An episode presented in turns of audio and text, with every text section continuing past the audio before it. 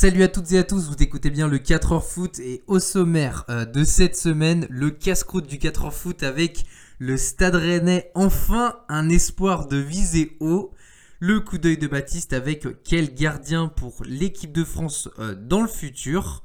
Le Crackers du 4h foot avec les tops et les flops de cette semaine. Et on va finir avec la crème anglaise qui est Owe, le nouvel entraîneur de Newcastle.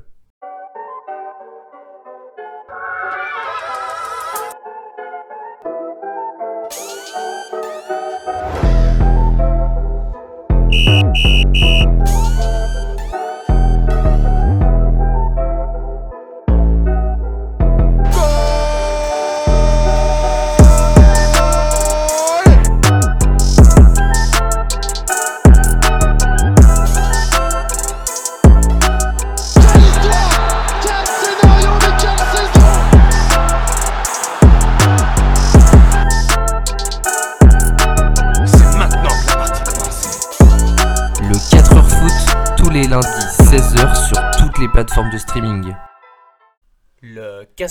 Du 4h foot.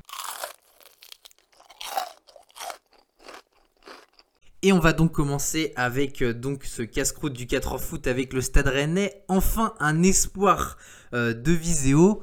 Euh, pourquoi enfin? Bah, Parce que mine de rien, on n'était pas trop sûr que cette année le Stade Rennais allait avoir un niveau aussi intéressant. Surtout qu'on va pouvoir un peu aussi bah, développer par rapport à la dernière victoire du Stade Rennais en date, celle face à Lyon, qui on pourra en revenir et pour moi en tout cas, euh, eh bien un match de référence parce que bah, le Stade Rennais a gagné, a fait déjà un super match et a gagné sur le score de 4 buts à 1.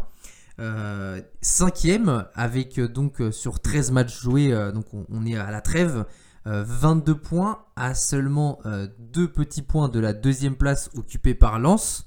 Est-ce que toi, Baptiste, par rapport à Rennes, déjà salut Baptiste, est-ce que il y a un espoir de viser encore un peu plus haut où on est quand même bien, enfin le Stade Rennais, je dis on bien sûr parce qu'on est supporter du Stade Rennais, ils sont bien la cinquième place. Euh, salut à tout le monde euh, à tous déjà. Euh, ouais, non, je pense que Rennes, en tout cas, c'est une bonne place pour eux. Cinquième, je pense qu'ils peuvent viser un petit peu plus haut. ouais, il y a eu un début de saison compliqué entre des fêtes à Angers. Structure de club plus, plus structurée que Rennes pour aller jouer avec des champions. Tu penses à qui, par exemple, en disant ça? Je pense notamment à, Paris, je sais pas, contre Porto, par exemple, ou notre équipe, là, c'est Milan, une équipe de des champions. Je pense que, en tout cas, euh, ils ont euh, entre le co 100%. Euh, même si aujourd'hui Rennes est une très très bonne équipe, mais je pense que voilà, ils ont encore ce palier à passer qu'il faut qu'ils passent pour pouvoir aller jouer avec des champions et être en tout cas en Ligue 1 dans les trois premiers chaque saison quoi. Ah, ça, on est d'accord et, en plus de ça c'est l'occasion aussi de revenir sur le fait que bah, c'est une année particulière pour le Stade Rennais qui a du coup 120 ans et qui, euh, je pense que ça tient à cœur aussi d'essayer de, faire vraiment un résultat. Euh, parce que mine de rien, bah aussi, euh, je pense que l'idée, c'est que Pinot investisse aussi pour montrer que bah, Rennes est aussi une équipe qui, sait, eh ben, qui sait aller au, bout des choses, être aussi dans le, dans le haut tableau. par rapport à d'autres équipes où voilà cette année avec le Covid c'était plus compliqué. Rennes qui a recruté donc pour 80 millions et qui était aussi du coup le club euh, qui a le plus dépensé euh, pendant ce mercato. Euh, est-ce que toi, Baptiste, justement, par rapport à ça, il y a forcément une attente auprès de, de Pinot, auprès de l'équipe, de se dire quand même, bah mine de rien, ça fait, je crois, la 4 saisons consécutives ou 5 que Rennes joue l'Europe. Il faut absolument qu'on se qualifie pour quelque chose. Ouais, je pense qu'il y a une attente en, envers, enfin, du, de l'investisseur. Et je pense que maintenant, euh, le, foot français attend un peu plus de Rennes.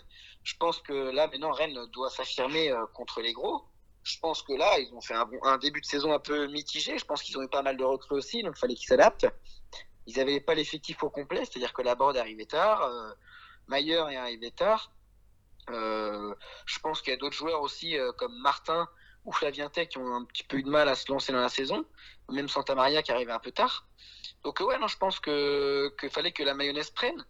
Bon, maintenant, je pense que la mayonnaise a, pris. Il va falloir confirmer euh, les résultats et, les bonnes performances et, les idées de jeu euh, que Rennes a mis en place, notamment contre euh, contre Paris et Lyon et Tottenham aussi, qui, où ils ont gagné. Mais, euh, mais voilà, je pense qu'il va falloir qu'ils soient réguliers sur le long terme pour euh, qu'on puisse en tout cas les, prendre au sérieux dans le sens où ils seront candidats à la 3 4 place chaque saison. C'est vrai qu'en début de saison, à chaque fois, on se dit bah, où va terminer Rennes? On ne sait pas trop. C'est-à-dire que c'est pas encore un club qui est régulier comme euh, Lyon ou comme on peut se dire Nice. Bah, tiens, ils ont recruté Galtier, ils ont des joueurs. Et ben là, eux, on, on sait qu'ils vont terminer à peu près à cette place-là. Rennes, il y a toujours cette petite incertitude en début de saison se dire bah, qu'est-ce qu'ils vont faire? Et c'est pas encore une équipe qui est euh, totalement euh, dans l'esprit des gens euh, en, en, en, Europe, même si les performances sont très bonnes. Mais cette année, il y a Lens, effectif. il y a Nice qui a un bon effectif aussi qui va jouer les premiers rôles. et, et d'autres, c'est-à-dire que Marseille, même si je suis d'accord avec toi, cette année en, Europe, c'est un peu juste au niveau de la quantité d'effectifs Ouais, moi je trouve que c'est moi je trouve que c'est globalement ouais. Je trouvais que déjà pour la Ligue 1 c'était compliqué euh, de jouer toute la saison avec un effectif euh, comme comme ils comme ils ont. Non, et non, euh... pas compliqué parce qu'en soi Rennes a, a, le même effectif. Non, je trouve que Rennes a un effectif plus fourni que, que Marseille, ah vraiment. Je trouve qu'en ah termes bah. de nombre et en termes de, en, en termes de qualité intrinsèque, je trouve qu'il y a, y, a, y a quelques joueurs en plus euh, que, que Marseille. Tu peux pas dire ça, Thomas, sois réaliste. Quand tu vois le banc de Rennes contre, contre Lyon, il y a beaucoup de jeunes quand même. Euh, c'est vrai que même si euh, Badé c'est une recrue, tu as Ogoshoku, tu as quand même euh, quand même Ablin, euh, Matistel.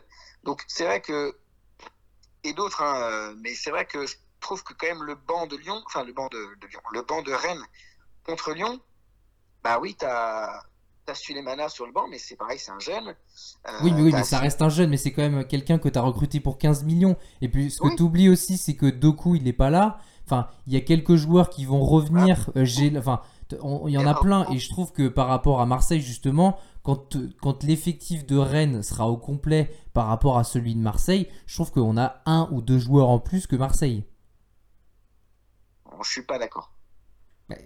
Bah, en tout cas, mis, à part ça, est-ce que pour toi, euh, Rennes a la possibilité euh, de jouer euh, à fond et la Ligue 1 et aussi la Conférence League? Ah oui, oui, par contre, ça oui. Je pense que. C'est-à-dire que vu, l'effectif, je pense que jouer l'Europa League, ça aurait peut-être un. Enfin, en, termes de, banc, c'est-à-dire qu'ils peuvent pas, ils n'ont pas deux équipes. Ils ont une équipe plus quelques joueurs qui peuvent compléter. Et si jamais ils ont des blessures, bah, ça devient tout de suite compliqué. Je pense que là, bah, Doku est blessé, euh, Jonas Martin n'était pas là. Voilà, t'as Girassi qui est sur le banc et t'as Souleymana aussi.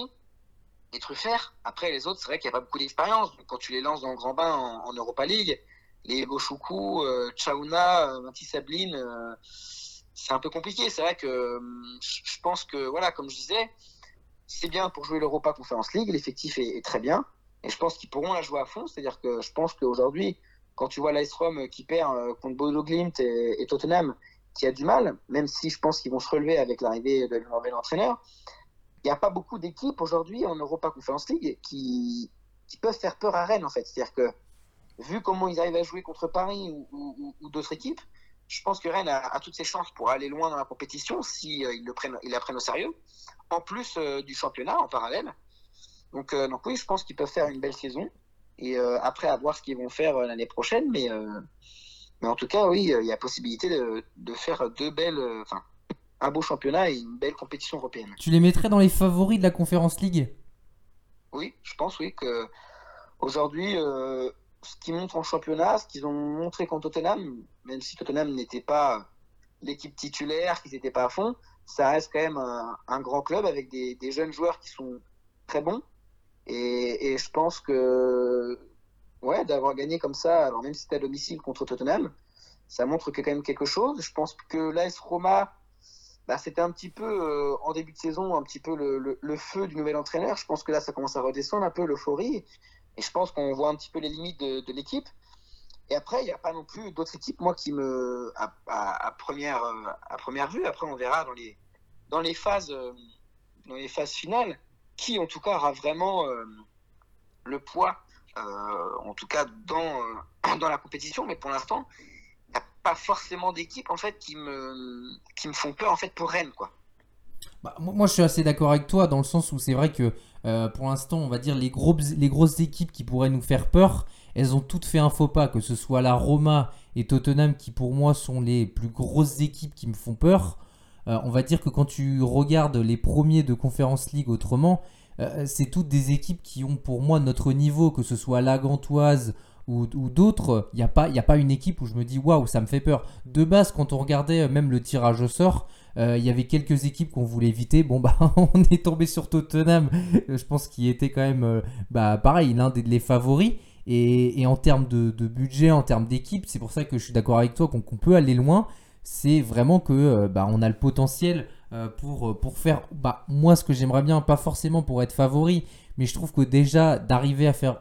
C'est peut-être moi déjà même de dire quart de finale, tu vois. Déjà ça me fait peur parce que Rennes on a toujours été en mode ouais l'année dernière ils étaient premiers à un moment jusqu'où on va aller et Rennes il y a toujours ce faux pas il faut confirmer là ça serait déjà super pour moi d'aller voilà dans les dans, les huit derniers, les, quarts, de finale, quand même, ça, commence à faire. Maintenant, c'est sûr que bah, il faudra voir, hein, mine de rien, parce que pour l'instant, on, sous-estime un peu par rapport au fait que bah voilà, on connaît pas forcément toutes les équipes. Puisqu'il faut se dire aussi, c'est que il va y avoir les troisièmes de Ligue Europa aussi qui vont euh, intégrer aussi ce tableau d'Europa Conference League. Et, ça, mine de rien, il peut y avoir des très grosses équipes euh, qui peuvent aller très loin en, Conference League et, euh, qui, si Rennes fait un, on va pas se cacher, un mauvais tirage, et eh bien, peut regretter justement bah, d'être tombé sur ce, ce club-là, ce gros club qui fera que bah voilà, ça, va déjà aussi dynamiser un peu le, la compétition. Je sais pas ce que tu en penses. Ouais, je pense que il va falloir attendre. Euh, oui, tu as raison de dire ça. Les équipes euh, d'Europa League qui vont être versées. Mais, euh, mais sinon, tu vois, même des équipes comme la Gantoise, on parlait tout à l'heure, ils sont dixièmes en championnat. la Zada Calmar, je crois, ils sont onzièmes en championnat. Donc c'est des équipes qui de base sont censées être jouer les premiers rôles et au final ils sont pas ils sont pas en rendez-vous en championnat. Ah, mais parce qu'elles favorisent le, la, compétition européenne du coup. Ouais et que Alkmaar a perdu beaucoup de joueurs au mercato. Mais euh, mais par exemple oui il y a peut-être Feyenoord qui est pas mal en championnat qui, qui doit être troisième je crois derrière le PSV et l'Ajax. Euh, ou, voilà mais sinon je pense que voilà il n'y a pas d'autre équipe qui peut en tout cas impressionner impressionner Rennes voilà, des équipes comme Maccabi, Tel Aviv, c'est des équipes voilà, qui sont bonnes en championnat, qui sont bonnes en phase de groupe en Europe. Et qui sont très difficiles à jouer à domicile, par contre, vraiment. Il a joué à domicile, mais je pense que c'est quand même abordable pour Rennes. Et, voilà, je pense que ouais, Rennes va pouvoir aller euh, assez loin. Je dis pas qu'ils pourront aller au bout, mais ils pourront en tout cas faire un beau parcours. Je vais quand même essayer de trouver un terrain d'entente avec toi par rapport à Rennes et Marseille. Moi, ce que je voulais juste revenir là-dessus, c'est que je pense que euh, quand je dis que, on va dire que je, pense que tu es d'accord avec moi que Rennes et Marseille ont un, un effectif équivalent. Ouais. Ouais. Et, en fait, le truc que je voulais dire, c'est que je pense que comme Rennes peut piocher davantage euh, dans ses jeunes et qu'il y a beaucoup plus de jeunes qui sont intégrés à l'effectif, c'est pour ça que je vois qu'il y a un effectif qui est plus intéressant que Marseille, par exemple. Euh, parce que justement, eh bien, euh, il y, a des références quand on arrive à sortir des Chaouna, des Ablin, qui se jouent déjà en Ligue Europa conférence et que Marseille voilà, il n'y a pas de jeune qui sort à part Bamba Dieng. Euh, et, ce qui est, c'est pas un tacle du tout quand je dis ça, mais c'est presque un miracle dans le sens où, bah, enfin, il était déjà l'année dernière, il n'y a pas eu de vrais jeunes qui sont sortis cette année. Et, par rapport à Rennes qui euh, signe des contrats pro, et on sait très bien que ces joueurs qui signent des contrats pro, ils sont là pour jouer. Matistel, il est là pour jouer. Et, euh, c'est des cracks comme ça qui, vont plus facilement s'intégrer à Rennes et vont faire le nombre et, vont aussi euh, trouver un, un, schéma de jeu. Enfin, c'est pas un schéma de jeu, mais ils vont trouver du temps de jeu, c'est sûr. Et, c'est ça qui va permettre à Rennes. L'objectif, il est là à Rennes, c'est d'essayer vraiment d'intégrer le plus de jeunes possible euh, pour justement bah, faire une équipe euh, avec des recrues. Justement, on en reparlera euh, juste après. Mais des recrues et des jeunes, c'est ça la, philosophie de jeu de, Rennes. Non, mais je, suis complètement d'accord avec toi pour dire que qu'aujourd'hui Rennes et, en, plus de ça, les chiffres, les, les, tableaux le montrent dans le sens où c'est un des meilleurs centres de formation de France et d'Europe. Et, ça, je suis d'accord avec toi que les jeunes qui sortent, c'est incroyable. Et on peut le voir aussi en, équipe de France euh, jeune. C'est-à-dire qu'en en équipe de France U17 ou U19, il y a beaucoup, beaucoup de jeunes euh, du Stade Rennais qui sont présents et qui marquent en plus. C'est-à-dire que Mathis Sabline euh, ou autre, Mathistel ou, ou Chauna, ils marquent en, équipe de France espoir, ou enfin pas espoir, mais en, jeune. Et, du coup, ça montre qu'il y a une vraie force derrière. Et ce que je veux dire, c'est que si Rennes a des blessés, les, les, titulaires indiscutables, derrière, tu as des jeunes, mais c'est pas des valeurs sûres sur, sur, le moyen terme ou le, ça peut dépanner en Europa League ou sur un match. Mais ce que je veux dire, c'est que tu n'as pas une marge de, rotation d'effectifs qui est assez grande, enfin qui est, assez grande, qui est, meilleure que, celle de Marseille. Je pense que à Marseille, toute leur défense, ils peuvent tourner. Au milieu de terrain, ils peuvent tourner. Et en attaque aussi. À Rennes, c'est un peu plus compliqué. Je dis pas que l'effectif est moins bon. Je dis juste que la profondeur de banc est peut-être un peu moins conséquente en termes d'expérience. ah, en termes d'expérience, oui, je suis d'accord avec toi. Mais pas en termes de joueurs en nombre. Parce que par exemple, en attaque, euh, déjà, il galère. Milik, euh, Milik il, quand il est pas là, c'est Bamba Dieng. Et Bamba Dieng, c'est pas un joueur qui est fait sur ce poste-là. Je suis d'accord avec toi sur ce point-là. Mais voilà, c'est ce que je dis. Au-delà de l'attaque, c'est que déjà, au gardien, tu as deux bons gardiens. À Rennes, tu en as zéro. Euh, mais on, va y revenir après. C'est quelque chose de très important euh, qu'on pourra revenir. Voilà, en, défense, tu as quand même euh, un, un, beau lot de défenseurs. Quand tu regardes, tu as Kaetachar, Gonzalez, tu as Perez, Saliba, tu peux inclure Balerdi, Amavi. Ah, mais c'est parce que c'est pas le même schéma de jeu par contre. Regarde, là, il joue à trois défenseurs centraux. Il joue, il joue Enfin, Rennes, c'est deux défenseurs centraux. On va dire que le, le, recrutement, il est fait par rapport au schéma de jeu aussi. Mais par exemple, sur euh, les défenseurs centraux, il y en a un qui est remplaçant. C'est-à-dire que si euh, jamais tu as un blessé, eh ben, tu n'as pas de remplaçant en défense centrale. Parce que tu as laissé partir euh, Da Silva, tu as laissé partir Niamsi. Et, voilà, et je pense qu'à un moment donné, il y, a un problème. C'est-à-dire que tu as Loïc Badé qui est sur le banc, ou Omari, ça dépend. Mais derrière, tu personne. Sur les côtés, en, latéral, ils ont leur doublure. Là, tu as Simon, Truffert, qui sont derrière. Et au milieu de terrain, c'est pareil. Ils arrivent à, peu près à, se correspondre. Mais ce que je veux dire, c'est que voilà, il manque encore, comme je disais, encore un, voire même deux ou trois joueurs sur le banc. Et tu peux te dire, tiens, ils peuvent prendre à tout moment la place de quelqu'un dans le 11 de départ.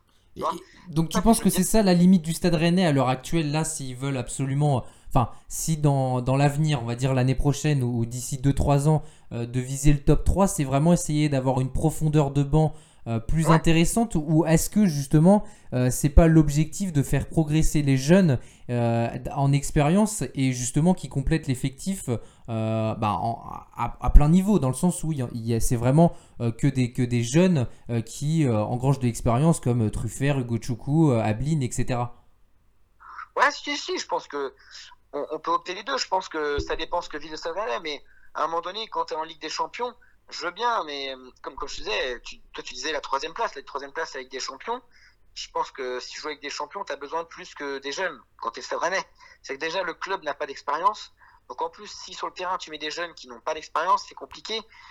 Et, c'est pour ça que je te disais que c'est super bien d'avoir plein de jeunes. Il faut, comme les Kamavinga, les Dembélé, les, les faire exploser au lieu de tout le monde, ou même d'autres, hein, les Jorginho Rutter et autres, et les faire exploser aux yeux de tout le monde mais il faut les, les, faire incorporer un par un. Il faut pas tous les mettre en même temps. Et je pense que, comme je te disais, si tu as des blessés, euh, peu importe les postes, bah, c'est assez compliqué. Je pense que tu, tu, tu, vois bien au milieu de terrain, même s'il y a des couteaux suisses comme euh, Bourigeau qui peuvent dépanner au milieu de terrain ou autre. Je pense quand même que si tu as des blessés, euh, bah, voilà, je pense qu'il manque un ou deux joueurs quand même en plus des jeunes euh, pour, pour en tout cas assurer et puis peut remettre un petit peu de concurrence. Euh, c'est-à-dire que tu, joues un match, bah, les mecs ils savent qu'ils vont être sur le terrain. Pour moi, la priorité, c'est vraiment le, schéma défensif. Tu l'as bien dit. Pour moi, le milieu, il n'y a pas trop de débat dans le sens où euh, bah, Flavien Jonas Martin, euh, Santa Maria, Santa Maria est sur le banc quand même, alors que c'est un joueur qu'on a recruté 12 millions. Donc, c'est pour dire que pour l'instant, ce, joueur en plus, je trouve qu'au milieu de terrain, on l'a. Au, niveau de l'attaque, Doku est, encore blessé, donc le temps qu'il va revenir, eh bien, ça sera largement euh, possibilité après de faire tourner. Euh, en attaque, il y a quand même euh, donc Terrier, Souleymana, il y a aussi donc Girassi, Laborde. Enfin, pour moi, dans l'ensemble, là, ça va. Par contre, je suis d'accord avec toi dans le secteur défensif. Il y a vraiment un débat qui se fait depuis que Da Silva est parti. parce que justement, eh bien, on a, on a les deux joueurs, donc les, les Aguerre. Badé que voilà, on, a, qui a du mal à s'installer encore en tant que titulaire indiscutable. en tant que titulaire, je trouve que il y arrive à peu près, mais indiscutable, il a encore du mal. Euh, et, il va falloir ce, il va falloir ce, temps d'adaptation. Tu, veux dire quelque chose? Non mais Badé il est plus titulaire du tout. C'est-à-dire qu'il est titulaire en Europa Conference League. le titulaire maintenant, c'est Mohamed Omari. Ouais, mais euh. je pense que, en fait, c'est pour l'instant, je pense que Badé, le temps qu'il va. Enfin, à partir du moment où Omari va faire une, un, moins bon match, je trouve que pour l'instant, Badé, hiérarchiquement, il n'a pas perdu vraiment sa place. Je, suis d'accord avec toi, mais Omari, il fait des très très bons ah, matchs. Je suis d'accord avec toi. Et il est très serein, et, aujourd'hui, on ne peut pas lui reprocher quoi que ce soit. Et, et, ouais, non, je pense que je l'avais jamais trop vu jouer, et pour moi, je le trouve vraiment impressionnant et serein. Et c'est un joueur qu'il va falloir blinder parce que je pense qu'il peut en tout cas exploser parce que c'est un super joueur et, et, voilà. Mais, mais voilà, je pense que déjà, euh, faut recruter un gardien. Euh, Pour toi, c'est vraiment la priorité. On a recruté Alemdar par exemple, euh, du côté de la Turquie, du côté de, de Sport. Euh, qui était gardien titulaire à 18 ans en Super, en Super League, donc la, la, la, première ligue, le turc. Pour toi, c'est pas le, joueur de, le genre de joueur qui peut exploser et qui peut essayer de, de montrer parce que moi je trouve que en fait recruter un gardien c'est bien, on en a déjà trois. Euh, Gomis, je suis d'accord. En fait, c'est un peu, c'est un peu. Il y a des jours où il est incroyable et il y a des jours où il est vraiment catastrophique. Euh, et, pas incroyable, mais moi je suis d'accord avec toi sur Alemdar, mais à ce moment-là, il faut mettre Alemdar en numéro 2 déjà parce qu'il est en numéro 3. Je suis d'accord avec toi. Il faut le mettre en numéro 2, voilà. Et, et en plus de ça, il faut que Gomis, tu, tu le troques contre un autre gardien. C'est-à-dire que tu prends un gardien. Non mais tu prends un gardien numéro 1 et tu mets Alemdar en numéro 2. Moi, moi, sincèrement, ah, moi je suis. Je n'est pas assez rassurant en fait. Je, suis d'accord avec toi. Mais moi, en fait, ce que j'aurais voulu faire, je, te coupe, pardon, euh, mais moi vraiment, je, veux donner la, j'aimerais bien donner la chance à Alemdar parce que je trouve qu'à Rennes, on a recruté, enfin pour l'instant, dans ces dernières saisons, on a recruté énormément de joueurs euh, dans l'effectif qu'on ne fait pas jouer à leur poste ou on ne fait pas jouer tout court. On leur laisse pas leur chance alors qu'ils auraient pu être très bons. Et, puis tant pis. Alors que là, le but quand même, c'est un, enfin, un gardien de 18 ans qui s'est installé en tant que titulaire dans une équipe en, première division turque qui a joué le top 5 et, euh, et je trouve qu'il peut être vraiment intéressant. On l'a recruté pour 3 millions quand même. Je pense que c'est un gardien qui peut potentiellement au moins avoir sa chance euh, une ou deux fois, au moins sur des petits matchs, je sais pas, mais euh, des, bas de tableau, par exemple à 3, j'aurais bien voulu le voir, ou en Coupe de France, ça va être intéressant, mais, mais les matchs où Salin joue, par exemple, Salin, il est très bon, il n'y a pas de problème, mais moi, j'aimerais davantage le voir jouer parce que justement, je suis d'accord avec toi que Gomis, c'est pas la valeur sûre. Euh, et, là-dessus, je te rejoins. Et par rapport au défenseur central, c'est pareil. Est-ce que si tu donnes du temps de jeu au mari, est-ce que le fait de recruter quelqu'un euh, en défense centrale, ça va pas aussi eh bien, euh, casser cette dynamique de mettre, d'avoir au mari en tant que titulaire un peu de temps en temps quand même? Enfin, ou même de s'installer plus Non, parce que je pense que, tu vois, Naïef Aguerd, à un moment donné, il joue tout, tout, tous les matchs. Mais vraiment tout. Et, et je pense qu'à un moment donné, quand il va se blesser, ça va faire très mal tu vas te retrouver avec Omari et Badé en défense centrale. Et pour moi, c'est pas assurance tout risque. Et, euh, et, quand tu fais jouer un joueur tous les matchs, tu le laisses pas au repos de temps en temps et il joue avec sa sélection nationale en plus, à un moment donné, il va se péter. C'est-à-dire qu'à un moment donné, il n'y a pas de secret. Hein. Un joueur à jouer tous les trois jours, euh, c'est pas facile. Et, et, en plus, c'est un peu l'équipe. Donc, donc, pour moi, en fait, euh, il faut aussi un peu ménager. Mais pour ménager, il faut recruter un autre joueur qui soit capable de, de, de, de le remplacer. Euh, mais sans pour autant, euh, bah, en tout cas, freiner la, progression de Marie.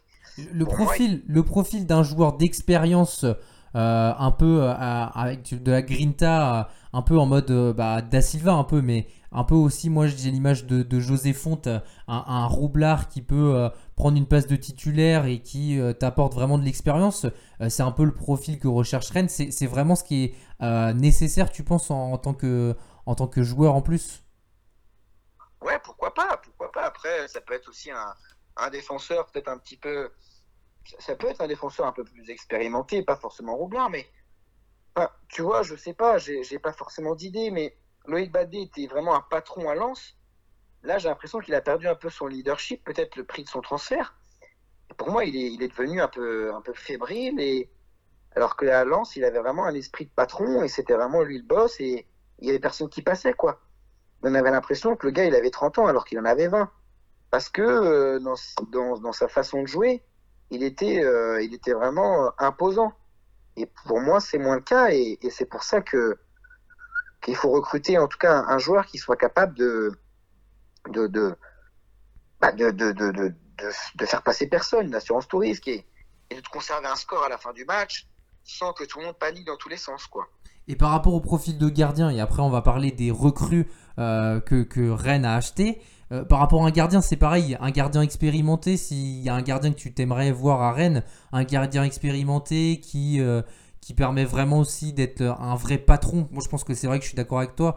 il manque encore un, vrai taulier, un vrai patron qui fait que quand on parle du Stade Rennais, on pense à ce joueur-là en particulier au niveau de la défense parce que je trouve que c'est euh, euh, bah, le vrai défaut du Stade Rennais à l'heure actuelle, c'est vraiment euh, la référence au niveau défensif. Tu, en, gardien ou en défenseur tu voulais? Moi je te parle de globalement en défense, ce qui est, enfin, ce qui est dommage, c'est de ne pas avoir ce genre de joueur-là. Moi, je te parle vraiment ouais, par rapport au gardien, le profit du, du gardien aussi si euh, tu étais euh, Florian Maurice, tu irais chercher à peu près euh, quel type de, quel type de gardien? Bah, Moi ou toi, on parlait vraiment de joueurs en mercato. Je pense que Rui Silva, qui est parti au Betis Séville, qui, est sur le banc, bah, je pense que ça aurait été une bonne idée d'aller le chercher libre de tout contrat à, Grenade. Mais, aussi, on pense aux joueurs, enfin, plutôt pas aux joueurs, aux gardiens que toi, tu avais, avais dans ta petite tête pour le mercato c'est Roman Burki. Je pense que il a 30 ans, il n'est pas encore cramé, mais c'est un joueur qui est même pas dans l'équipe avec Dortmund. C'est-à-dire qu'il est même pas sur la feuille de match. Il est troisième gardien. Bah, je pense que c'est un joueur comme ça qu'il faut aller chercher. Roman Burki au Stade ça a de la gueule, ça fait parler un petit peu. Donc déjà, quand tu te dis ouais, il y a Burki en face, déjà tu te dis ah ouais, ça cause un petit peu quoi. Et, euh, et ouais, non, ça peut être intéressant c'est un, joueur comme ça. Et puis pareil, euh, derrière, euh, en, défense centrale, je pense qu'il faut chercher un, défenseur que, qui soit un petit peu connu, pas forcément très cher, et, voilà, mais... L'année dernière, on parlait de Godin, par exemple, ça aurait été un joueur qui aurait été pas mal à recruter Non, je pense que Godin, c'est un mec qui est... je sais pas, si c'est un profil de joueur que j'aime pas forcément, c'est... Puis pour moi, il est sur la pente descendante. C'est pas, c'est un petit peu un joueur comme Rougani qu'on allait chercher pour moi, qui sous-estime un petit peu le niveau de Rennes et du coup qui prend à la légère et qui fait des performances un petit peu en dents de scie. Et, c'est pour ça que c'est pas forcément bien de chercher ce genre de joueur. Mais, euh, mais je sais pas, un, autre joueur, j'ai pas forcément d'idée en tête. Mais, euh, mais en tout cas, d'aller chercher un, joueur euh, qui a un petit peu d'expérience.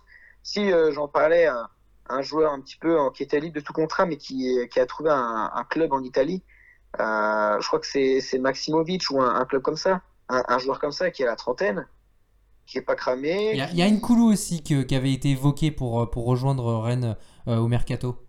Nkoulou, c'est pas mal aussi. C'est un joueur voilà, qui, qui, fait le taf derrière et qui connaît bien le championnat et qui, je pense qu'il coûterait pas trop cher. Quoi. Il est gratuit justement, il est libre de tout contrat, donc euh, pour moi c'était l'occasion.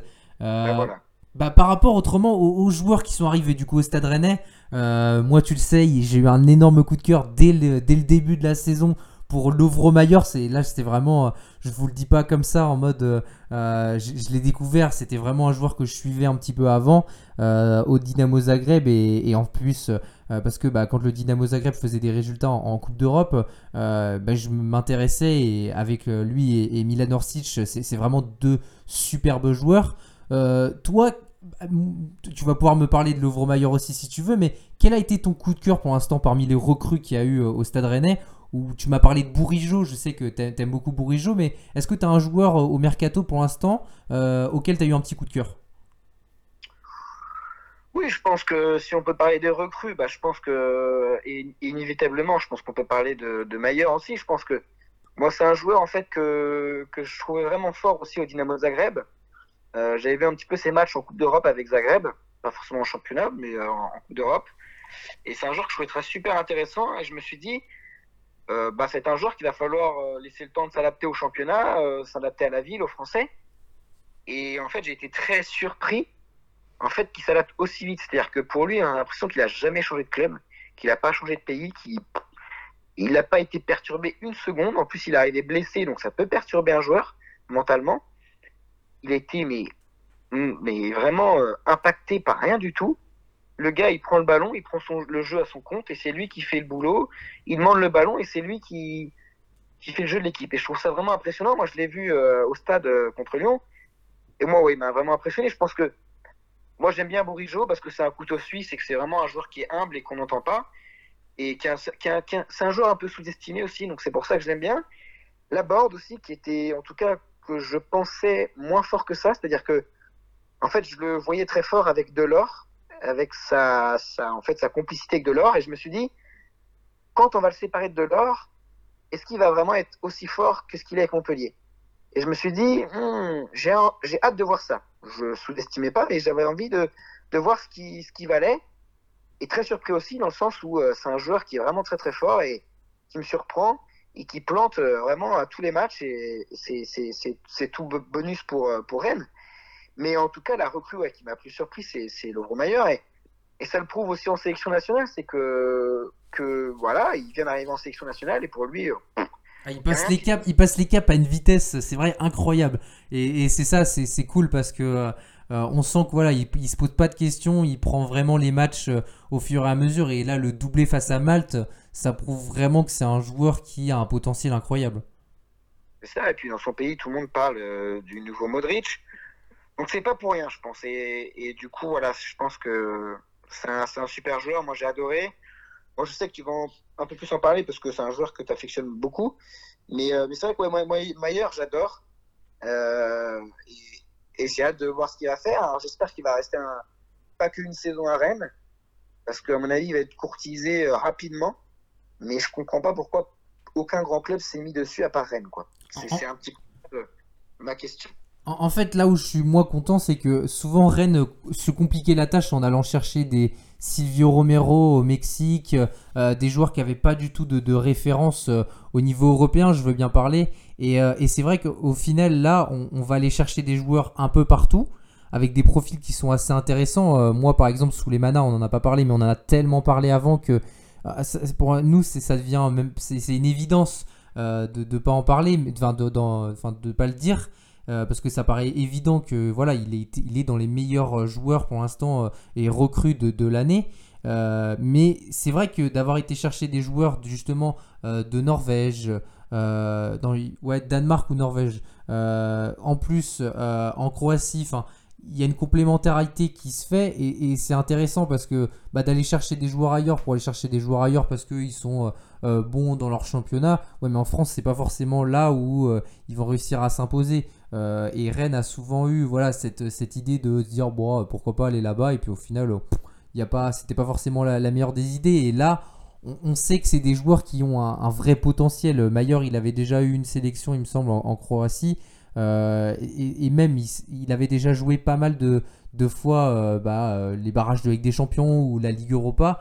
Et, sous les manas, l'Ajax était dessus. Donc, c'était pas un secret de se dire Oh là là là, il, a, un, potentiel incroyable. Non, si l'Ajax pour moi était dessus, c'est que vraiment, il était plus qu'intéressant. et c'est là où je suis ça me rassure de se dire bon, il y a une direction sportive qui se met en place. On a beaucoup critiqué euh, eh bien, euh, euh, Florian Maurice, on a beaucoup critiqué Genesio.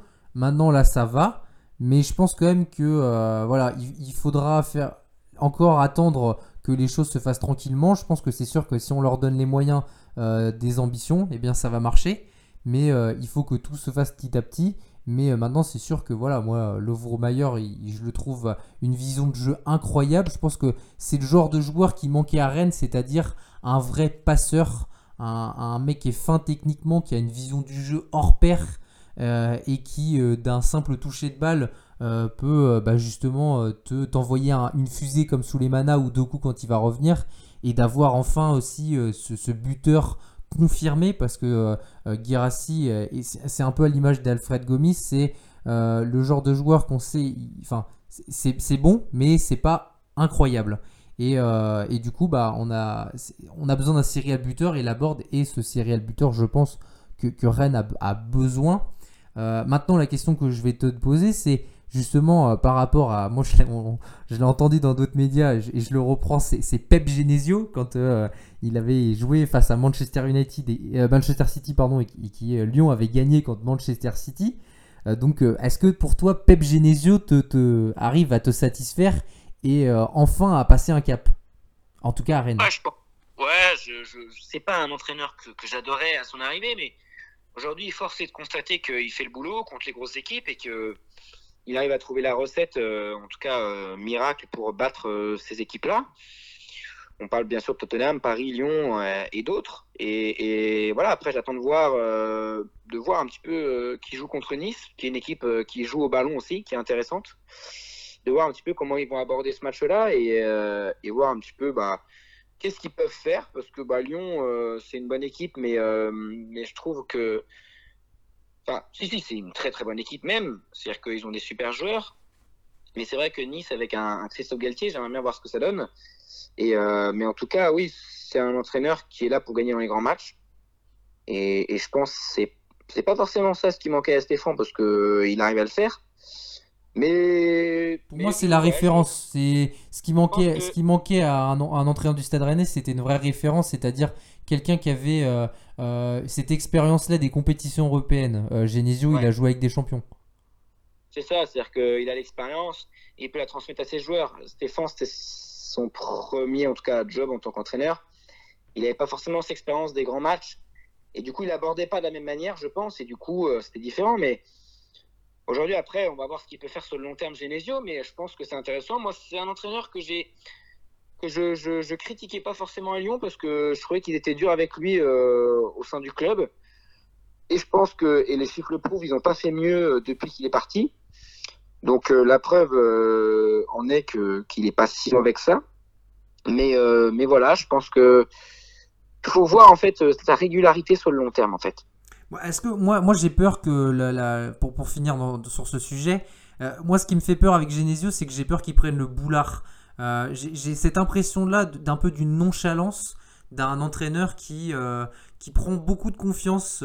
par exemple, là, à Lyon, on a vu qu'il a pas mal ouvert sa bouche, même s'il a été énormément critiqué. C'est normal aussi de montrer, bah voilà, de prouver les choses et de dire, bah voilà, vous m'avez critiqué, vous m'avez jeté comme une vieille chaussette et eh bien maintenant euh, la vieille chaussette elle, est en train de vous, massacrer euh, euh, dans ce match-là. Donc c'est normal qu'il il soit content aussi de lui, mais j'ai ouais voilà j'ai peur de ça. C'est qu'ils prennent trop la confiance et que si on fait une bonne saison l'année prochaine et qu'on l'a l'année d'après bah que ça soit une catastrophe parce qu'il a, il a trop pris de conscience de confiance. Ouais ouais je pense qu'il peut prendre un peu la confiance. Après je pense que Rennes est en train de se structurer petit à petit et, voilà, je pense qu'il y a moyen qu'il fasse les choses bien. Après, peut-être qu'il a changé, je sais pas, mais euh, c'est vrai que oui, je pense que à chaque fois qu'il avait fait un gros match avec Lyon, derrière, c'était plus compliqué, quoi. C'est-à-dire qu'à mon avis, euh, même s'il l'a dit, il va falloir garder la tête froide et que voilà, on a fait une belle performance, mais il va falloir la rééditer. Voilà, j'attends de voir. Je, je, je sais pas, peut-être qu'il a changé, mais en tout cas, oui, c'est un entraîneur à, à premier abord qui, qui, euh, en tout cas, euh, prend un petit peu le melon dès qu'il réussit à faire quelque chose. Le 4 heures foot, le coup d'œil de Baptiste. Et on va donc continuer avec ce coup d'œil de Baptiste. Euh, quel gardien pour l'équipe de France dans le futur? On va parler de ce sujet parce que justement, on a l'impression que il y a une petite vibe sur le fait que Deschamps parte bah, après la Coupe du Monde. Euh, je ne sais pas ce que tu en penses, Baptiste, mais je sens que, enfin, on a l'impression qu'il y a une passation de pouvoir qui est en train de se faire euh, petit à petit au niveau de la com, au niveau de Le euh, qui commence à parler quand même de plus en plus de d'un potentiel, bah, d'un potentiel sélectionneur après Deschamps. On a entendu Deschamps dire en conférence de presse que, eh bien, dans un futur plutôt proche, il aimerait bien reprendre un club. Donc déjà, vis-à-vis -vis de ça, on, a l'impression qu'il y a quelque chose qui est en train de se créer. En tout cas, on, va voir. Mais c'est là où pour nous ça va être intéressant dans le débat, c'est que justement, eh bien, euh, c'est un peu l'idée de quelles sont l'équipe euh, du futur euh, de l'équipe de France. Et surtout, déjà, la, question en premier, c'est eh bien, là où c'est le plus compliqué, c'est au niveau des gardiens. On a deux gardiens plus que trentenaires qui sont les deux premiers gardiens, enfin de base hein, bien sûr, mais même après le troisième gardien est assez discuté. Euh, Costil, Maignan, on sait pas trop. Après, on a, on a quand même encore Mandanda où bon, on a l'impression que là c'est bon, euh, la question est, est, plus en plus réglée. Et il y a Luris aussi qui est quand même le gardien numéro 1. Donc justement, eh ben, vis-à-vis de tout ça, il y a quelque chose qui se fait. Toi, Baptiste, justement, par rapport à ça, par rapport à ton coup d'œil, euh, qu'est-ce que tu en penses? Ah, en fait, je pense que oui, comme tu l'as dit, je pense qu'après la Coupe du Monde, ça va être euh, la passation. Je pense qu'il en a parlé aussi de reprendre un club. Je pense qu'il aimerait bien finir sur un, club euh, et pas sur la sélection. je pense que ouais, il y, aura un gros travail. Je pense que le plus gros travail pour le nouveau sectionnaire, c'est le gardien. Je pense qu'au-delà de, tous ces trentenaires, moi j'ai fait une petite liste de, 7 gardiens à peu près qui sont potentiellement, euh, en tout cas à l'avenir, dans, dans, dans 5 ans, euh, les potentiels euh, gardiens de, de l'équipe de France A, dans les trois en tout cas du moins. Bah, comme on sait, il y a, y a je pense, qui prendra la place de numéro 1 et je pense que ça, tout le monde est pour dire que c'est logique. C'est le favori pour toi C'est vraiment le premier, enfin c'est le gardien numéro 1 de l'équipe de France du futur Oui, je pense qu'il a tout pour euh, en tout cas être, être là et je pense que je vois pas pourquoi il serait pas numéro 1.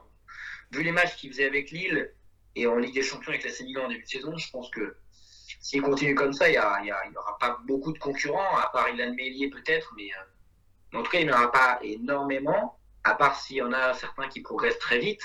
Mais, euh, mais en tout cas, à vue d'œil comme ça, j'ai pas forcément l'impression que euh, il y a des gardiens qui vont pouvoir le titiller quoi. C'est vrai que dans les hiérarchies euh, au niveau des, des gardiens les plus jeunes qui arrivent en équipe de France, c'est bizarre de dire ça, mais bah, c'est Maignan et le deuxième c'était Lecomte, Lecomte qui va avoir 30 ans, il me semble. Donc il n'y a pas de gardien euh, jeunes qui intègrent l'équipe de France au niveau hiérarchique, en, tout cas pour l'instant. Ouais, après, je pense que c'est aussi la volonté de Deschamps de faire prendre de l'expérience aux jeunes en espoir et de pas, pas les faire venir en équipe de France A pour qu'ils soient troisième gardien et qu'ils jouent pas. Après, moi, comme je te dis dans la petite liste, il y a Mac il y a aussi euh, Areola qui a, qui a repris une place dans le groupe euh, là, même si je le vois pas comme un potentiel euh, en équipe de France, mais en tout cas, euh, il est encore là. Un potentiel numéro 3, plus moi je le vois en tout cas. Ouais, c'est ça, ouais, je pense que ce sera ça. Et, voilà, en tout cas, c'est dans les, dans, les, dans les gardiens qui sont potentiellement sélectionnables, euh, qui, ont, qui sont dans, l'avenir. Je pense qu'on peut parler aussi de donc, Ilan Mélier, je pense qu'il pourrait être le plus gros concurrent de Mac Je pense aussi, ouais. Avec Alban Lafont, je pense que Areola, je le mettrai un peu de côté, mais je pense qu'Ilan Mélier et Alban Lafont seront les deux, deux autres gardiens avec McMaignan, s'il continue comme ça. Mais euh, il faut se rappeler aussi qu'il y a Paul Bernardoni, qui est un, qui est un bon gardien, qui a un espoir, euh, qui a Angers. Euh, voilà, je pense que c'est un gardien qui mériterait de jouer dans un autre club, tu vois, un petit peu comme le Stade Rennais, ou qui pourrait passer un cap. c'est un bon gardien et, et, en tout cas, je pense qu'il pourrait en tout cas faire des petites piges en équipe de France ce serait pas inintéressant. Et, quand on regarde en fait les dernières sélections en espoir, les deuxièmes gardiens en espoir, c'est soit Dimitri Berthaud qui, joue à Montpellier, qui joue moins en ce moment, donc il est moins sélectionné, ou Dietsch. Je sais pas si tout le monde le connaît, il joue en Belgique, je crois, à, à Serein. À Serein, ouais. Serein, ouais. Mais c'est un gardien qui a 20 ans, je crois, de mémoire, et qui est, en tout cas ce que j'ai entendu, intéressant. Euh, mais pareil, qu'il faudrait qu'il joue dans un championnat un peu plus relevé, pour qu'on voit toutes ses qualités. Euh, et voilà, qu'il y ait un peu plus de concurrence et qu'éventuellement il joue euh, une Coupe d'Europe, et éventuellement l'Europa Conference League ou, ou autre, mais, euh, mais qu'il acquiert un peu plus d'expérience parce que c'est vrai que c'est un petit peu léger.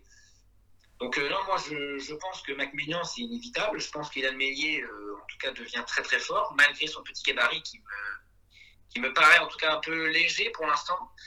c'est vrai qu'il est, il est, pas très pas très large, il prend pas beaucoup de place dans le but, mais il est très fort il a en tout cas des très bons réflexes sur sa ligne et pareil au jeu au pied, il est, pas mal. J'entendais un petit peu parler euh, voilà, des soirs, je ne dirais pas sur quelle émission, mais qui parlait un petit peu des gardiens et, il parlait de Mélier et il disait que voilà maintenant l'axe de progression en fait des gardiens c'était plus le jeu au pied et que en fait les centres de formation privilégiaient en fait les gardiens euh, qui avaient un meilleur jeu au pied que des arrêts sur leur ligne et que c'était après par la suite qu'ils travaillaient les arrêts sur leur ligne parce que maintenant les équipes jouent beaucoup avec le gardien et que ça devient limite un, un, libéro et qu'en en fait, il a besoin, enfin, les équipes ont besoin d'un gardien qui, qui sache jouer au pied. Et, c'est pour ça qu'il est très intéressant. Et, et pareil, alors je ne comprends pas son choix de carrière de rester à Nantes, mais bon, cette année, ça a l'air de s'avérer plutôt payant puisque Nantes euh, n'est pas à la rue.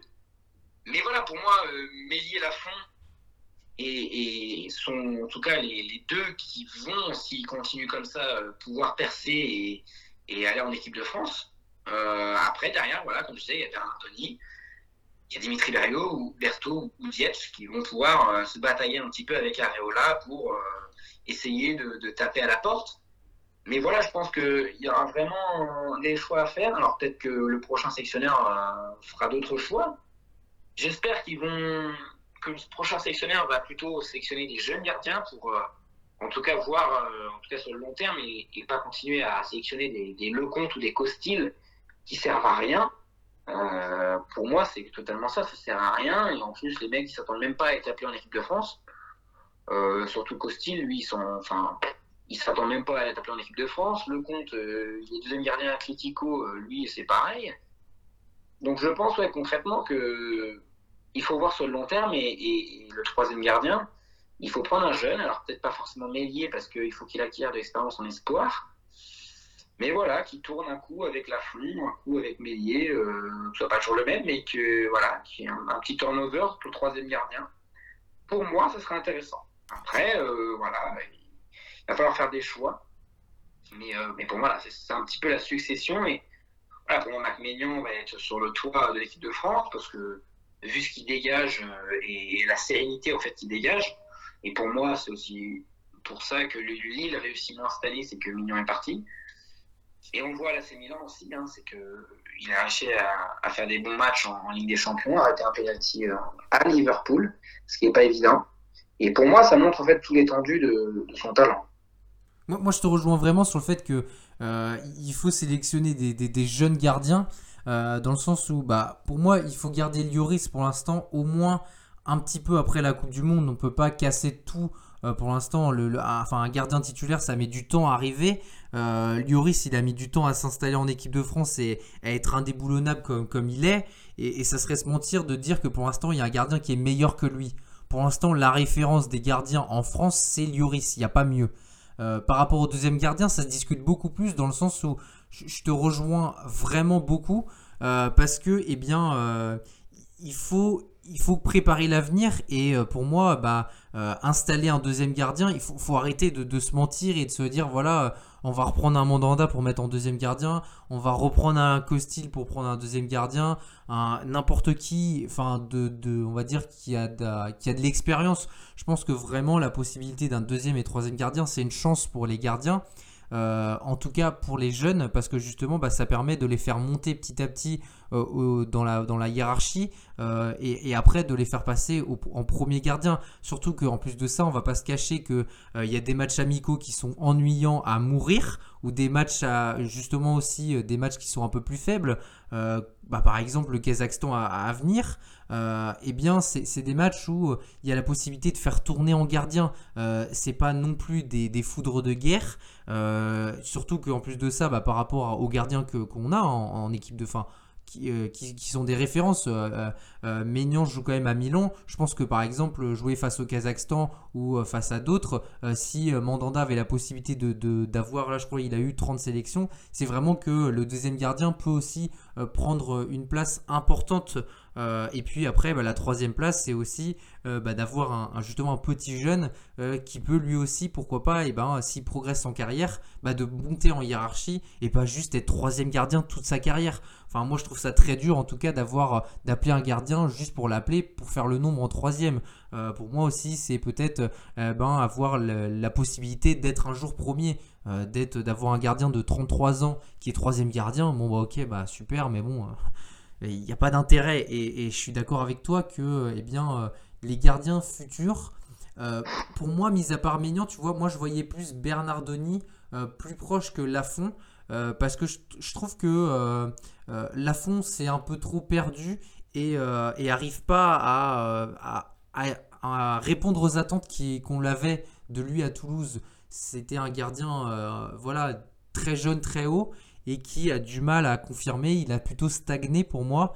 Euh, il est resté au niveau qu'il était déjà et je trouve que Bernardoni, avec l'expérience qu'il a eu en espoir, euh, avec euh, justement aussi bah, sa force de caractère, peut plus facilement essayer d'aller choper un club un peu plus haut et, réussir à s'installer, pourquoi pas en tant que troisième gardien ou deuxième gardien. Euh, et, pareil pour Mélier. Mélier, euh, voilà, on va pas se cacher que on va dire que c'est l'un des gardiens les plus bankable euh, justement au niveau français. C'est pour moi, il n'y a pas beaucoup de gardiens. Il n'y a, a, que un gardien en, tant que titulaire, enfin avec Areola, mais on va dire que Areolas, pour moi, c'est un peu en dessous, mais mais lié vraiment avec Leeds, c'est très bon et qu'il a réussi à mettre Kiko Casilla en, deuxième gardien, qui était voilà un gardien du Real Madrid avant avec une expérience incroyable. Bah, Amélie l'a mis sur le banc. Donc c'est pour dire que voilà il y a quelque chose qui peut se faire vis-à-vis de ces, deux gardiens là. Et, et Areola c'est un peu l'énigme, c'est-à-dire que bon bah maintenant il joue dans un club plus que moyen et, de réussir à rattraper le wagon des autres, ça va être plus compliqué. À moins qu'il arrive à faire un transfert euh, euh, dans un club un peu plus haut, euh, il, va falloir aller le faire. Mais s'il arrive à s'installer dans un club dans le top 8, que ce soit Wolverhampton, West Ham, ainsi de suite, là je pense qu'on pourra en reparler. Mais pour l'instant, c'est vrai que c'est plus compliqué quand même de le voir bah, plus haut pour moi. Ouais, et puis tu vois, parlant de Kiko Casia, il est même parti parce que la concurrence était trop forte avec Mélier. Il est parti à, à Elche en, Espagne. C'est vrai, en prêt. C'est pour, dire que en fait, euh, il n'y avait pas d'espoir qu'il revienne en tout cas euh, titulaire. Et c'est pour le dire que c'est vraiment euh, qu'il est fort. Et c'est pas souvent en plus l'idée de, de Marcelo Bielsa de mettre un jeune comme ça aussi aussi jeune en tant que gardien. C'est bien pour enfin pour prouver que aujourd'hui il est bah, il est indiscutable, quoi. C'est un club anglais. Il a été prêté. Si, je peux couper, chaque week-end, elle est folle. Il a été prêté par Lorient, il a été acheté ensuite. Donc ça prouve bien qu'il y a une confiance qui s'est faite. Ouais, c'est ça, c'est ça, clairement. Et, par rapport, du coup, on, avait parlé aussi de, de parler des, des, joueurs euh, globalement du futur de l'équipe de France. Euh, tu m'avais dit que tu avais fait une petite liste et, moi aussi. Justement, on, a essayé de, se dire un peu que euh, les, joueurs trentenaires, enfin, ah, pour moi, c'est trentenaire, c'était voilà, après, enfin, 30 ans ça passait, mais un plus âgé, plus âgé ça passait moins. On va vraiment essayer de faire, enfin, des tauliers et, d'autres joueurs un peu, voilà, qui sont sous-estimés, qui devraient vraiment être dans notre liste. toi, est-ce qu'il y a des joueurs justement que tu voudrais mettre en avant sur le futur de l'équipe de France? Ouais, bah déjà le gardien Mac Maignan, je pense que après euh, en défense, je pense que tu vois, euh, bah, ils vont être, je crois ils vont, vont être titulaires avec l'équipe de France. Mais Koundé ou pas Mécano, je pense que voilà. Fofana qui joue à Leicester aussi, euh, qui peut en tout cas être très intéressant. Alors après, il y a, plusieurs joueurs à ce poste-là, c'est-à-dire que on, je parle de Koundé ou pas Mécano et Fofana, mais derrière tu as Konaté, tu as Saliba et d'autres qui sont vraiment très intéressants. Et, du coup, euh, ça fait que il y aura en tout cas peu de place pour, euh, pour le nombre de défenseurs centraux. En plus, ça dépend si tu joues à deux ou à trois derrière. Et, voilà, après, je pense que comme, euh, comme actuellement, Théo Hernandez, en tout cas, va, va, va, rester un bon bout de temps. Moi, moi aussi, je vois pareil. Hein? Je, vois la même chose que toi, mais enfin par rapport à, Lucas, à Théo Hernandez, est-ce que pour toi Varane a encore une carte en équipe de France? Bah, il a une carte parce que c'est Deschamps. Ouais, mais ensuite, là, on est, là, on est plus sur le Deschamps, on est sur le futur de, futur sélectionneur. Enfin, c'est vrai que si par exemple c'est Zidane, je pense que Varane, il le connaît très bien et il aura une carte, il aura un joker plus plus pour, euh, pour le prendre. Il aura un joker, mais pour moi, en ce moment, il est cramé. Et, après, ça dépend à quel niveau il revient. Après, Zidane, euh, s'il est sélectionnaire, il n'est pas débile. Hein. Si Varane, il n'est pas au niveau et qu'il se blesse euh, tous les mois, à un moment donné, il va se dire stop, euh, moi je, je, construis une équipe pour gagner. Et voilà, et à un moment donné, euh, je veux bien prendre, te prendre Varane, mais il va falloir que tu m'apportes des certitudes. Et, et, et, voilà, je pense que que soit dans le jeu ou autre, il est plus au rendez-vous. Et je pense que les jeunes ont tout à fait, ont tout à fait lieu de, de, prendre la place. Après, on peut voir Kim Pembe aussi. Kim Pembe, que je trouve intéressant, mais trop irrégulier en fait. Et, et du coup, c'est pour ça que je sais pas trop le placer c'est que euh, c'est un joueur moi que j'aime bien, qui est dur sur l'homme, mais qui est trop irrégulier et que je sais pas si on peut compter sur lui à 100%. Mais la défense centrale est, pour moi, euh, en fait, euh, les postes les plus durs à faire. Parce qu'il y a tellement de bons joueurs et de jeunes joueurs qui sont là en train de pousser à la porte que c'est extrêmement compliqué de, de, faire, en tout cas, le poste de défenseur central. Pour moi, c'est le plus compliqué en équipe de France en ce moment. Ah, en ce moment, je suis d'accord avec toi, mais je trouve que offensivement, dans le futur de l'équipe de France, euh, c'est là où ça va être le plus compliqué parce qu'il y a tellement de joueurs euh, qui vont pouvoir sonner à la porte de l'équipe de France au niveau offensif que euh, du coup c'est là où ça va être le plus difficile. Euh, déjà quand il y a des joueurs, euh, on, peut se passer de Giroud facilement pour l'instant, mais pour le futur, je trouve qu'il y a tellement de joueurs qui peuvent sonner à la porte que bah et il y en aura d'autres bien sûr qui, vont se révéler, mais je trouve que c'est là où la, concurrence est, est, le plus difficile en tout cas. Ouais ouais carrément. Après ouais je pense que Aujourd'hui, les choix sont plus difficiles à faire en défense centrale qu'en attaque. En attaque. Du Milan AC que j'ai mis en top euh, parce qu'ils ont fait un super tifo euh, avec un beau, un beau message euh, pour les soignants. Je sais pas si tu l'as vu, mais sincèrement, il était très beau et, ça m'a fait plaisir que voilà, euh, eh bien, vraiment le tifo était assez impressionnant parce qu'il faisait vraiment toute la tribune et il y avait vraiment le fait de, montrer eh bien que les, soignants avaient été d'une très grande aide pendant le Covid et je trouve que c'est bien aussi de revenir un peu là-dessus. Si, si, j'ai vu le tifo. Euh, et, c'est vrai que en Italie, c'est quand même totalement incroyable. C'est-à-dire que même les supporters de l'Inter de la Milan, euh, quand c'est pour le pays et quand c'est pour euh, l'Italie, et ben en fait, il n'y a pas de rivalité. Et c'est ça que je trouve ça incroyable, c'est que bah, c'est beau en fait. C'est que même dans le football, même s'il y a des rivalités, et ben y a, les gens passent au-dessus de tout ça et peuvent se réunir pour la bonne cause, quoi. Et ouais, non, c'est vrai, vraiment, c'était très beau. Mon deuxième top, euh, j'ai mis la Géorgie parce que la Géorgie a fait un super match euh, face à la Suède. Euh, leur entraîneur c'est donc Willy Sagnol.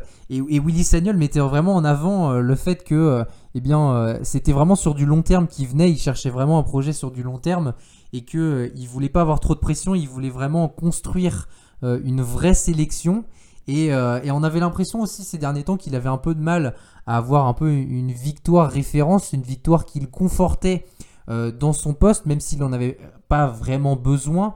Euh, je pense que ça fait toujours du bien d'avoir cette victoire-là, euh, en plus contre la Suède, sur une victoire de 0, la, la, des 0 pardon, la, Suède qui, est vraiment plus au coude à coude avec l'Espagne et qui, si il gagnait, voilà, se facilitait beaucoup les choses. Maintenant, eh bien, la Grèce est revenue à la troisième place. Il n'y aura pas de débat. Je pense que euh, et bien dans ce groupe B-là, l'Espagne et, la Suède seront euh, les, deux prétendants en tout cas à se qualifier euh, pour, du coup la, Coupe du Monde.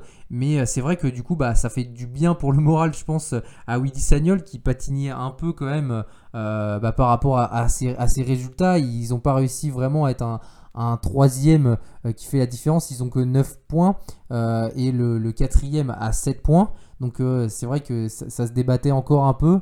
Euh, et, en plus, ils étaient sur deux défaites consécutives, donc face à l'Espagne 1-0, même si euh, c'est pas un score très sévère, et, 2-0 euh, aussi, donc une défaite, une défaite pardon, face à, la Suède.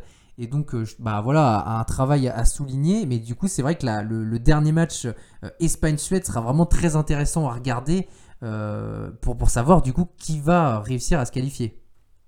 Ouais, ouais, je pense que effectivement, comme tu disais, en fait, c'est l'Espagne qui a un petit peu merdé dans cette phase de poule. Et en fait, la Suède, j'ai l'impression qu'ils leur ont offert la victoire parce que il leur suffira à l'Espagne juste d'un match pour se qualifier. En fait, ils ont offert euh, la qualification à la Coupe du Monde sur un tapis rouge à l'Espagne. Et c'est ça qui est un petit peu dommage, c'est que j'aurais aimé avoir un beau match de football entre l'Espagne et la Suède, même s'il sera peut-être sûrement beau. Mais, euh, mais en tout cas, du coup. Euh, il y aura un enjeu incroyable.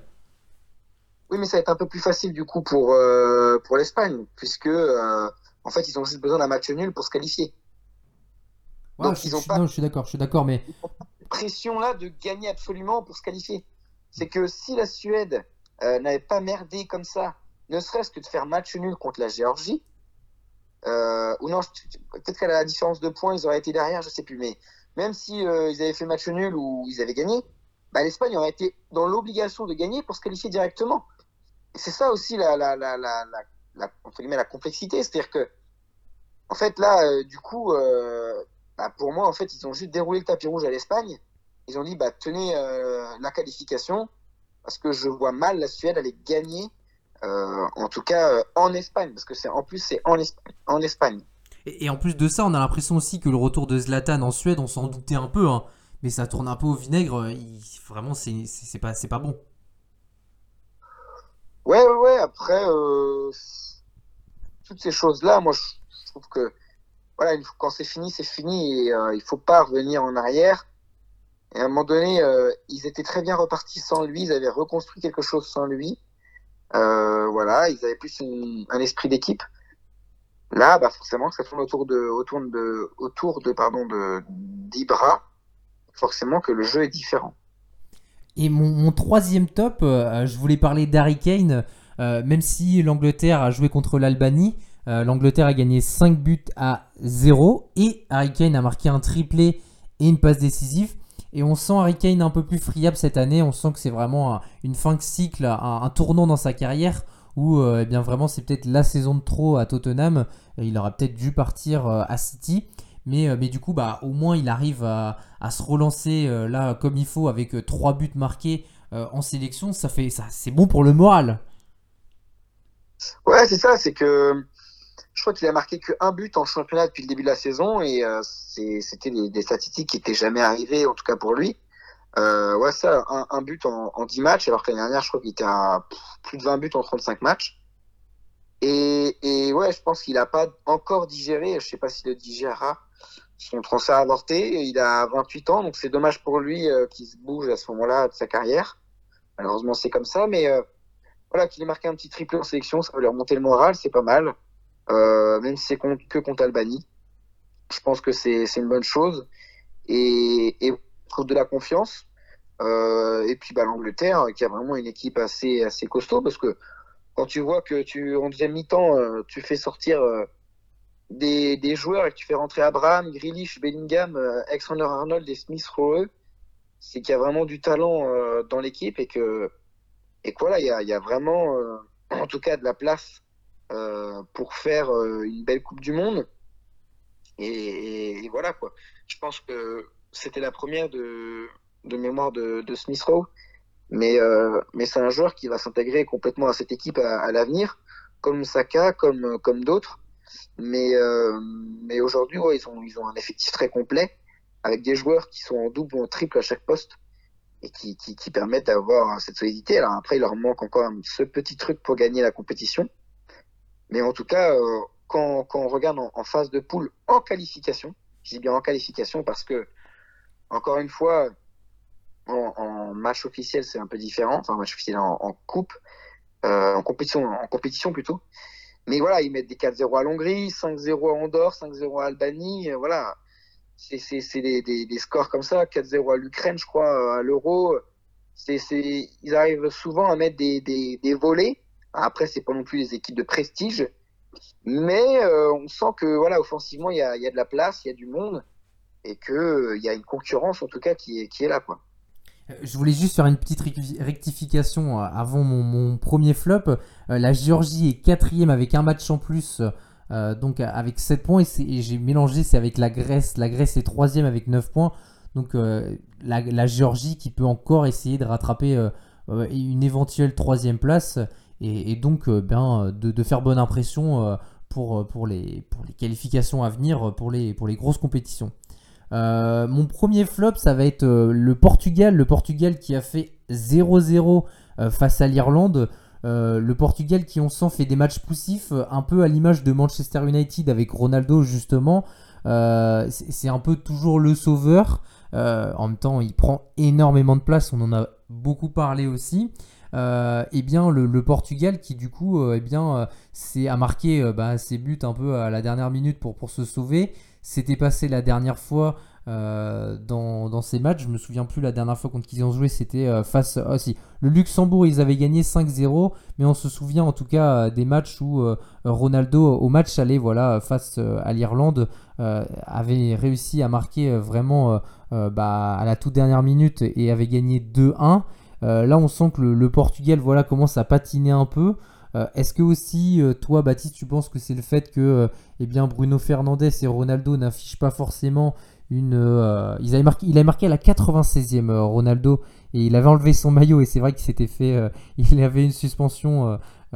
juste après. Est-ce que c'est pas le fait que justement, eh bien, la dynamique du fait que Bruno Fernandez et Ronaldo ont du mal avec Manchester United qui fait que peut-être que la dynamique en globalité du Portugal a, du mal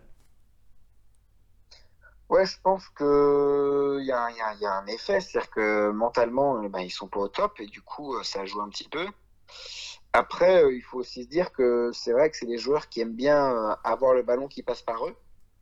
Et, et, et je pense qu'en fait, j'ai l'impression que ces deux joueurs-là, euh, alors même si par moment ils arrivent à s'entendre sur le terrain, en tout cas footballistiquement parlant, je dis bien, j'ai l'impression qu'ils jouent un petit peu la même position et que c'est compliqué pour eux de jouer en même temps. Je le remarque aussi avec United, c'est-à-dire que j'ai l'impression que Fernandez est un peu moins performant depuis que Ronaldo est là au club.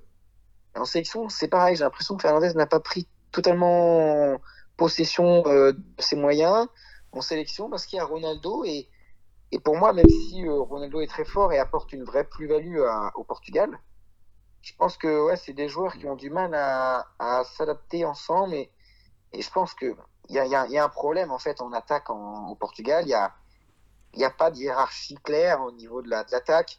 La, André Silva, il ne sait pas s'il joue, machin. Bernardo Silva, pareil. Euh, il y a Joao Félix, ils ne savent pas s'il joue, s'il joue pas. Voilà, ils ont du mal à trouver un peu le système qui leur correspond avec Bruno Fernandez. Ronaldo, tout ça, c'est un peu compliqué euh, pour eux et, du coup, euh, c'est un peu tout ça qui fait que euh, bah, c'est un peu intermittent, quoi. Et du coup, flop parce que eh bien, le, Portugal se, se, se, facilite pas les choses. Eh bien, tout comme l'Espagne, ça va jouer et, la Suède à la dernière journée, parce que justement, du coup, ils sont à égalité avec donc la Serbie. ça se joue à la différence de but. La Serbie qui a encaissé 4 euh, buts de plus que, le Portugal, mais vraiment si euh, le Portugal fait un faux pas lors de la dernière journée et que la Serbie gagne, eh bien, euh, même match nul pour le Portugal et, victoire pour la Serbie, eh bien la Serbie passerait premier et pourrait donc se qualifier directement pour la Coupe du Monde. Et, Thomas, Thomas, je t'arrête. En fait, le Portugal et la Serbie jouent contre. Ouais, non, mais c'est bah, justement, euh, voilà. Donc euh, ça va être encore plus intéressant aussi de, de, de voir cette affiche-là et de savoir qui va réussir à se qualifier parce que la Serbie aura, euh, aura envie aussi d'aller de gagner. Après, je pense que c'est compliqué pour la Serbie dans le sens où c'est au Portugal. donc, je vois quand même, enfin, je pense quand même que le Portugal, chez eux, sont quand même compliqués à jouer. Même si, bon, l'équipe de France a réussi à gagner, mais bon, c'est différent, c'est l'équipe de France. Mais, euh, mais, mais je pense que ouais, c'est, ça plus compliqué pour euh, la Serbie, même s'ils sont, ils sont bons. Euh, ils, ont, ils se sont rassurés, en tout cas en, en match amical, je crois ils ont joué contre le Qatar 4-0. C'est ça. Mais, mais, mais, mais voilà, ils, joueront, ils vont jouer à Lisbonne. Donc, donc voilà, je pense que ça va être plus compliqué pour la Serbie, mais pourquoi pas Je pense que J'entendais une grosse dynamique de la Serbie avec un Milinkovic et euh, Milinkovic Savic et Vlaovic qui était qui, qui marchait vraiment très très fort en sélection et qui peut, je pense, euh, dans un Portugal euh, qui est pas dans un bon jour comme face à l'Irlande, peut faire voilà vraiment très forte impression face au Portugal. Ouais, puis ils n'auront pas Pépé qui a pris un carton rouge. Exactement, c'est vrai.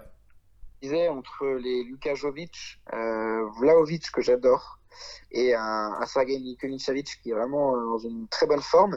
Et il y a aussi Dusan Tadic qu'on oublie, euh, qui, qui, est pas mal euh, avec l'Ajax, qui peut apporter en tout cas, euh, en tout cas sur le plan offensif euh, des idées.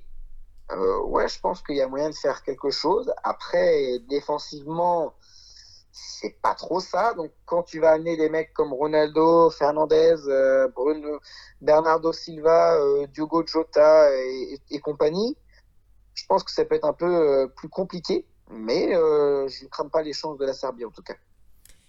Deuxième flop, et eh bien c'est le champion d'Europe en titre, l'Italie. Euh, qui, est bien, euh, comme nos voisins, donc comme leurs voisins de groupe, on va dire ça comme ça, euh, que ce soit l'Espagne et la Suède où ça va jouer la dernière journée, le Portugal et la Serbie, eh bien dans ce groupe C, eh ça va jouer aussi à la dernière journée, et là l'Italie ne pourra pas jouer contre la Suisse parce que justement c'est par rapport à, ce match-là que l'Italie, je les ai mis en flop, l'Italie qui a donc fait un partout face à la Suisse. et l'Italie en plus qui aurait pu se faciliter les choses en euh, marquant le penalty à la toute dernière minute de, de Jorginho. Euh, qui est plus du tout en confiance, enfin en tout cas en sélection, il me semble que c'est euh, le deuxième penalty qui rate, enfin deuxième tir au but. Voilà, donc du coup l'Italie qui, qui du coup bah, plonge un peu parce qu'ils sont à égalité avec la Suisse, même si je pense que ça, ça, ça, pourrait passer. c'est le goal encore une fois qui, fait la différence. Il y, a, il y, a, deux petits buts qui séparent la Suisse et, l'Italie. L'Italie a marqué 13 et donc la Suisse 11. moi du coup c'est vrai que je, je, pronostique encore un petit peu peut-être euh, l'Italie, mais franchement, c'est pas encore fait. Je sais pas ce que tu en penses, mais, euh, mais en tout cas, euh, eh bien, Zomer, encore une fois, qui, qui, voilà, qui est décisif bah, pendant les pénalties.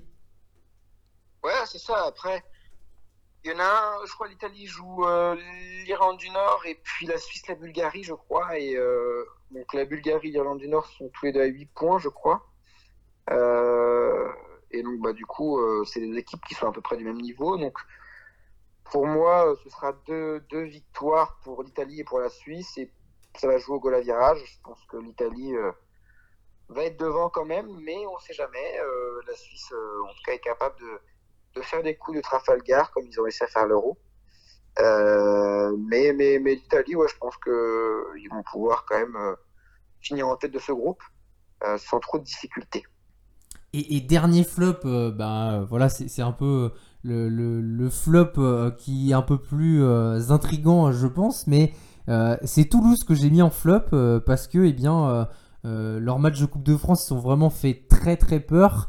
ils ont réussi à, gagner au tir au but dans un match assez pauvre sur un 0-0 face à j'ai oublié le nom du, club, mais en tout cas vraiment un match où bah, Toulouse s'est fait peur, surtout qu'en plus de ça ils ont raté ou trois deux ou trois tirs au but et, vraiment, du coup, euh, bah, c'est très, très, enfin, c'était très compliqué pour ce match-là.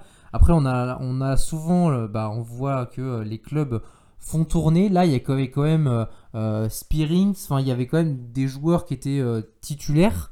Donc, c'était plutôt surprenant quand même de, de la part de Toulouse eh ben, d'arriver jusqu'au tir au but. C'était face à Libourne, voilà, que du coup, ils, sont qualifiés au tir au but. Qui, qui joue la Nationale 3. Exactement, donc euh, il y a quand même un, gros, un gros écart. Euh, Toulouse qui, euh, on, en parlait, on en a parlé plusieurs fois en off, pas sûr que la saison bah, se termine là où Toulouse l'espère. Il y avait Ratao aussi qui, était titulaire, le, Brésilien de, cette équipe. Et, c'est vrai que du coup, ben, voilà, est-ce que c'est pas aussi un, signe un indicateur? Je pense pas. Mais en tout cas, attention parce que ben, les matchs de Coupe de France euh, peuvent être aussi révélateurs d'une dynamique dans un sens ou dans un autre. Et là, euh, c'est plutôt euh, dans le sens négatif. Ouais, alors après, tu parles de Toulouse, je suis d'accord avec toi, la dynamique et il y a des problèmes en interne, comme tu me l'as dit. Et voilà, après, je pense que là, je pense que tu n'es pas encore au courant, mais Caen a quand même perdu contre Dinan. Si, si, j'ai juste de voir, ouais. Hein j'ai un jeu de voir. Dinan en National 3, donc c'est la même confrontation que Toulouse avec, euh, avec Libourne.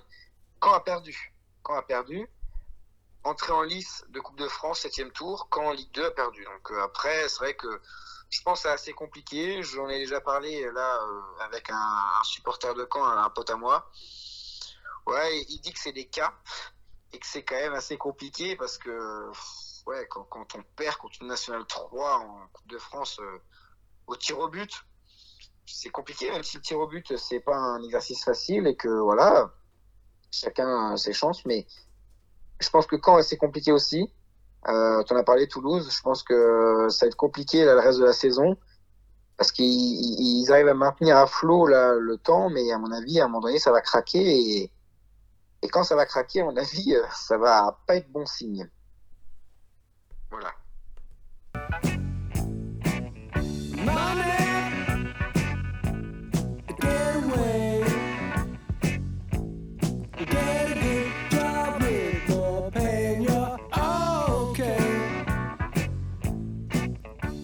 Is Ronaldo,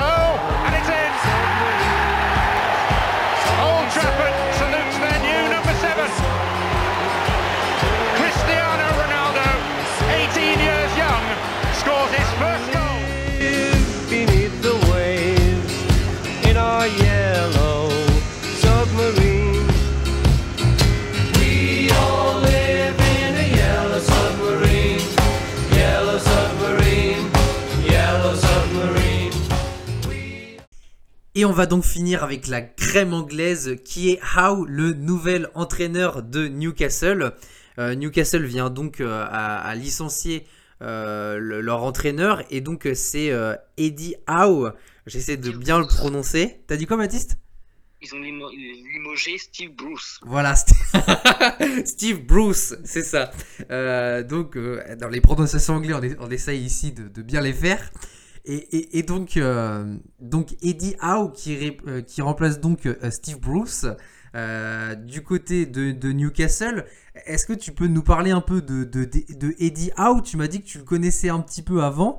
Moi, j'ai son, son parcours. Il a joué donc en, en senior, et, enfin en, professionnel. C'est c'est vraiment l'homme de Bournemouth. Enfin, il a joué quasiment toute sa carrière à Bournemouth en, en tant que professionnel, en tant que joueur. Pardon, il, a joué vraiment euh, donc euh, plus de 300 matchs euh, du côté de Bournemouth. Il, a joué entre 95 et 2002. Il est reçu ensuite revenu en prêt et il a fini sa carrière là-bas. Et il a commencé sa carrière d'entraîneur de 2008 à 2011. euh, euh, donc, bah, il a fait ses, donc trois saisons là-bas. Ensuite, il est parti à Burnley. Il est revenu ensuite 8 ans à Bournemouth où, au final, eh bien, euh, le club est descendu en deuxième division. Il n'avait pas de club euh, depuis. Et donc, euh, Newcastle a misé donc, sur, sur toi, justement, est-ce que tu n'étais pas surpris de, ce- choix? Bah si, évidemment, je pense que tout le monde était surpris de, ce choix-là. On attendait tous un nom clinquant. Après, c'est vrai que c'est pas évident dans le sens où, bah, en fait, c'est un projet comme tout début de projet.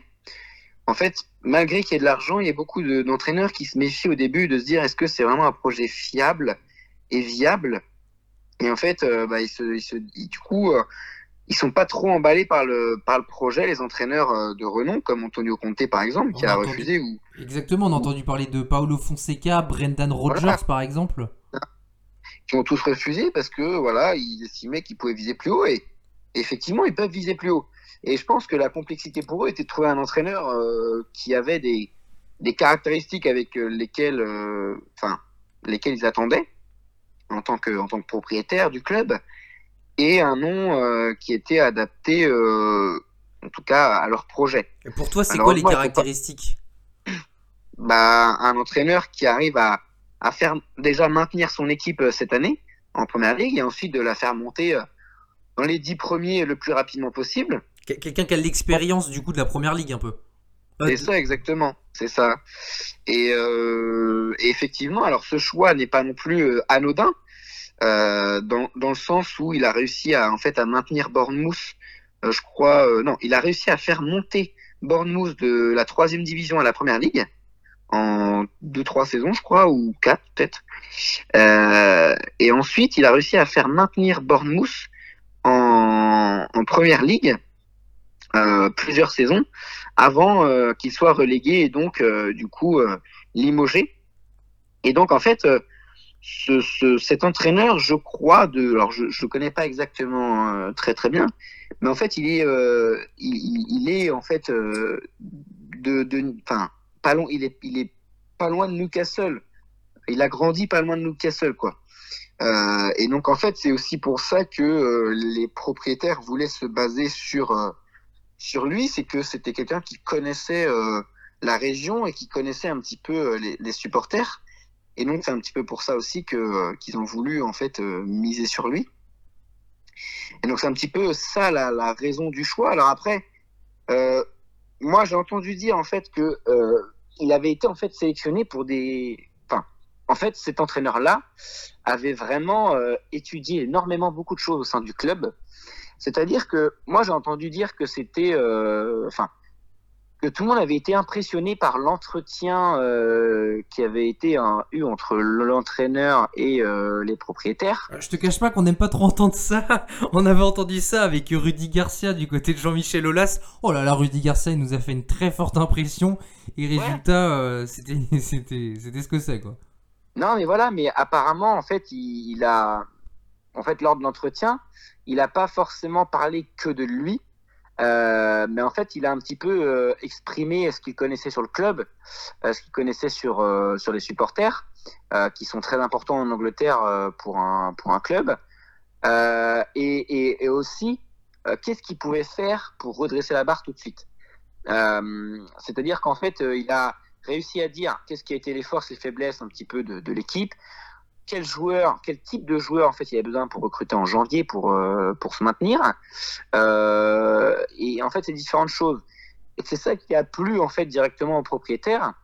Après, il a aussi euh, un petit peu expliqué ses méthodes d'entraînement, la tactique, voilà, qui, voudrait mettre en place pour pour les joueurs qui avaient à disposition. Et, et, voilà, et je pense que c'était ça qui a plutôt étonné, parce que quand on sait que il y avait Unai Emery, je crois, qui était dans, dans, dans, les petits papiers de Newcastle et qui, devait venir. On va, on va expliquer pourquoi ça s'est pas fait d'ailleurs.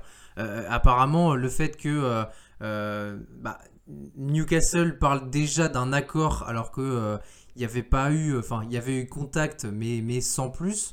On a l'impression que Newcastle est un peu allé trop vite et du coup, bah, Unai Emery s'est senti un peu entendre son nom dans la presse alors que euh, avait été à peine appelé et que il y avait rien de fait encore, bah, euh, je pense que lui, euh, il s'est peut-être senti un peu trop, euh, je, je, sais pas, un peu pas en confiance du coup parce que quand son nom sort dans les médias alors que lui n'a pas n'a pas répondu positivement, c'est compliqué. C'est ça, et je pense qu'en fait, en, fait, ils ont ils ont plutôt en fait, ils se sont dit, on va pas prendre un entraîneur pour prendre un entraîneur, et ce qui est très bien. Euh, je pense que l'idée de base, c'était un petit peu ça. Et ils se sont vite rendus compte que pour pas partir euh, n'importe comment, il fallait déjà stabiliser le club avec un entraîneur qui connaissait ce job euh, de, euh, en fait, euh, maintenir un club. C'est-à-dire qu'un Unai Emery, il sait pas, en fait, jouer le maintien. C'est pas un, un, entraîneur qui sait jouer le maintien. Alors que Eddie Howe, c'est un joueur en fait qui, enfin c'est un joueur, c'est un entraîneur qui sait jouer le maintien puisque il a réussi à le faire plusieurs fois avec Bournemouth. Alors justement, j'ai une petite anecdote si, si, tu veux bien. Donc du coup, j'ai le détail de, de, sa carrière.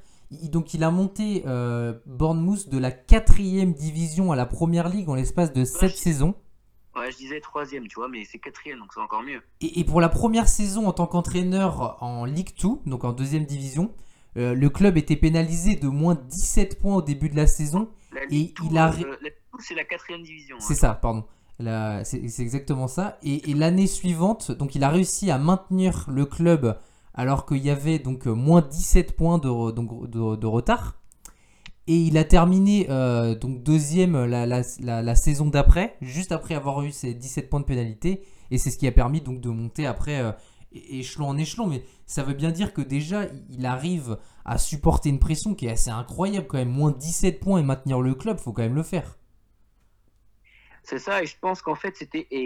Moi, en tout cas, je trouve ça très bien d'avoir ce choix-là, dans le sens que c'est déjà réfléchi, de se dire que déjà le projet bah, prend la bonne direction. C'est-à-dire que ils font les choses dans l'ordre, ils font pas euh, tout et n'importe quoi à se dire bah ouais, on va finir dixième à la fin de la saison. Non, ils ont la tête sur les épaules, a priori, enfin en tout cas ce que je vois, et ils recrutent quelqu'un qui est dans euh, en fait l'idée euh, du club, c'est-à-dire euh, en fait l'idée c'est d'abord se maintenir, donc l'idée c'est d'abord prendre un entraîneur qui sait jouer le maintien. Et ensuite, quand le club aura cette, euh, cette pas cette notoriété, mais quand on aura le niveau de jouer dixième, et eh ben on prendra un entraîneur qui euh, a un peu plus de renom, avec des joueurs un peu plus de renom, mais dans un premier temps, c'est déjà maintenir le club. Donc voilà, il faut prendre un entraîneur qui sait faire ce genre de choses. Ça sert à rien de prendre un Unai Emery si finalement on descend au championship, parce que ce mec-là, il va nous coûter trop cher, et en plus de ça, il saura pas faire. Et je trouve ça très bien, parce que du coup, euh, au final, ils font les choses dans le bon ordre, et même si Eddie Howe restera que un an ou un an et demi, à mon avis, ce sera un an et demi, eh ben, c'est pas grave, mais au moins, ils vont construire les bases euh, du club, bah, et normalement, et au moins, euh, ils vont faire les choses dans l'ordre, et moi, je trouve ça une bonne idée.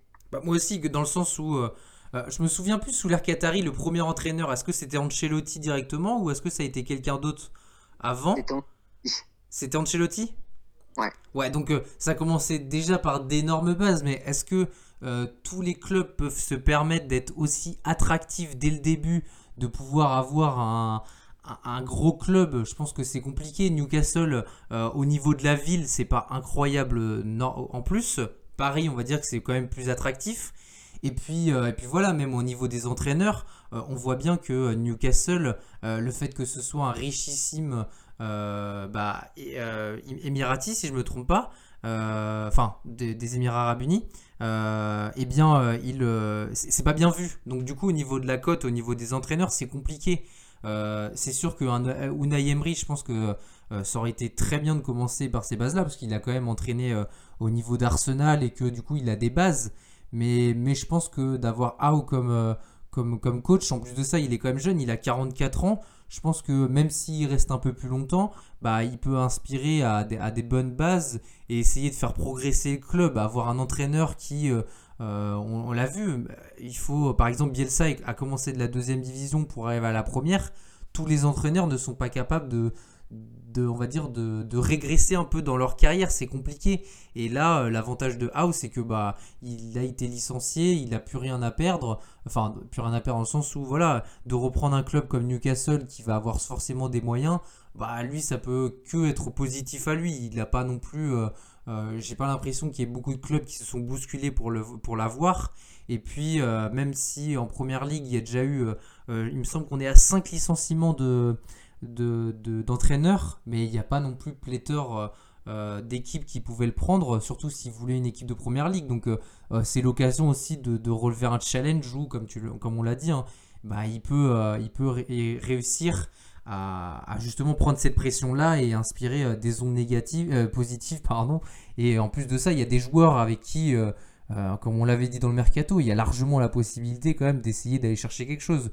Je sais pas ce que tu en penses, mais là-dessus, Bah franchement... euh, Je pense que ça peut être euh, une- un, bon, un bon tremplin pour lui. C'est-à-dire que là, Newcastle, ça va être pas mal médiatisé. Je pense qu'il y a pas mal de monde et de journalistes qui vont commencer à regarder Newcastle. Et du coup, s'il commence à faire des bons résultats, ou ne serait-ce que de maintenir le club et, euh, je sais pas, de mettre le club à la 15e position, je dis une bêtise, et ben, en fait, ça pourrait être un bon tremplin et voir l'année suivante de peut-être faire quelque chose d'encore un petit peu mieux. Ça peut être un bon tremplin pour lui pour après taper un, un meilleur club. Jouer, entraîner un meilleur club. Et, du coup, c'est ça qui est intéressant, c'est que au final, euh, bah, lui, il a rien à perdre, il a tout à y gagner, et ça peut même être euh, quelque chose qui peut faire décoller sa carrière, parce que si, euh, en tout cas, il fait les choses bien avec Newcastle et que ses méthodes de travail sont bonnes et que et que, voilà, je pense que pour lui, c'est tout bénéfique et il pourra jouer et entraîner une équipe de meilleur niveau, que ce soit en première ligue ou autre. Mais mais, mais je pense que c'est c'est un bon choix pour lui comme pour le club. Voilà, merci de nous, de nous avoir écoutés. Et puis du coup, bon, on se dit à la semaine prochaine euh, pour un nouveau podcast. Ciao, à plus. Le 4h foot tous les lundis 16h sur toutes les plateformes de streaming.